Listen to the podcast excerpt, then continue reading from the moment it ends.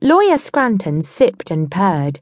Eating in the kitchen of a decaying manor house in the company of a man and his servant might be unusual, but there was no fault to be found with the fare.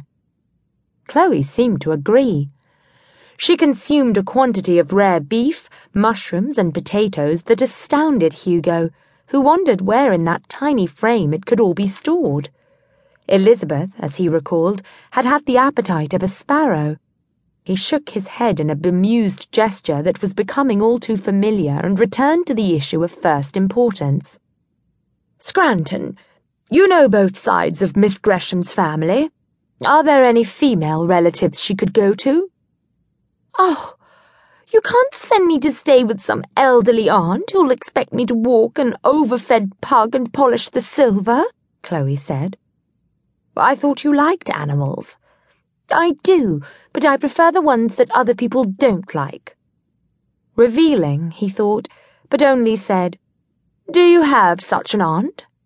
Not that I know of, Chloe said, but there was a girl at the seminary who had one. Someone else's aunt was not helpful. Scranton? Hugo appealed to the lawyer, who wiped his mouth with some deliberation and took another sip of his wine. Lady Gresham had no living relatives, Sir Hugo, hence the size of Miss Gresham's fortune. I don't know about Sir Stephen's side of the family, but perhaps Sir Jasper would be of assistance there. That was a dead end if he was to honour Elizabeth's unspoken wishes. I suppose I could employ a governess. No, don't interrupt again he said sharply as Chloe's now familiar expostulation began. The lass could be established somewhere in the charge of a respectable female. And do what? Chloe demanded. It was not an unreasonable question, he was obliged to admit. However, I don't see any other solution. Your education isn't yet complete.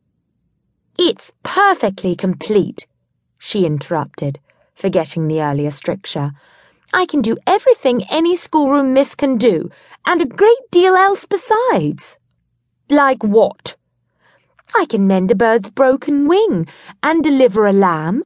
I know how to treat a sprained fetlock and foot rot. I don't doubt it, he interrupted in his turn, but it doesn't alter the facts.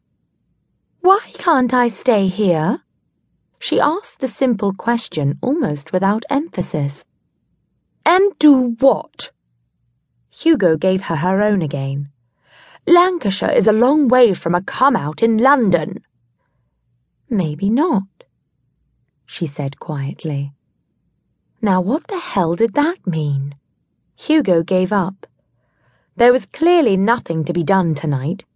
It seems there's little choice for the moment.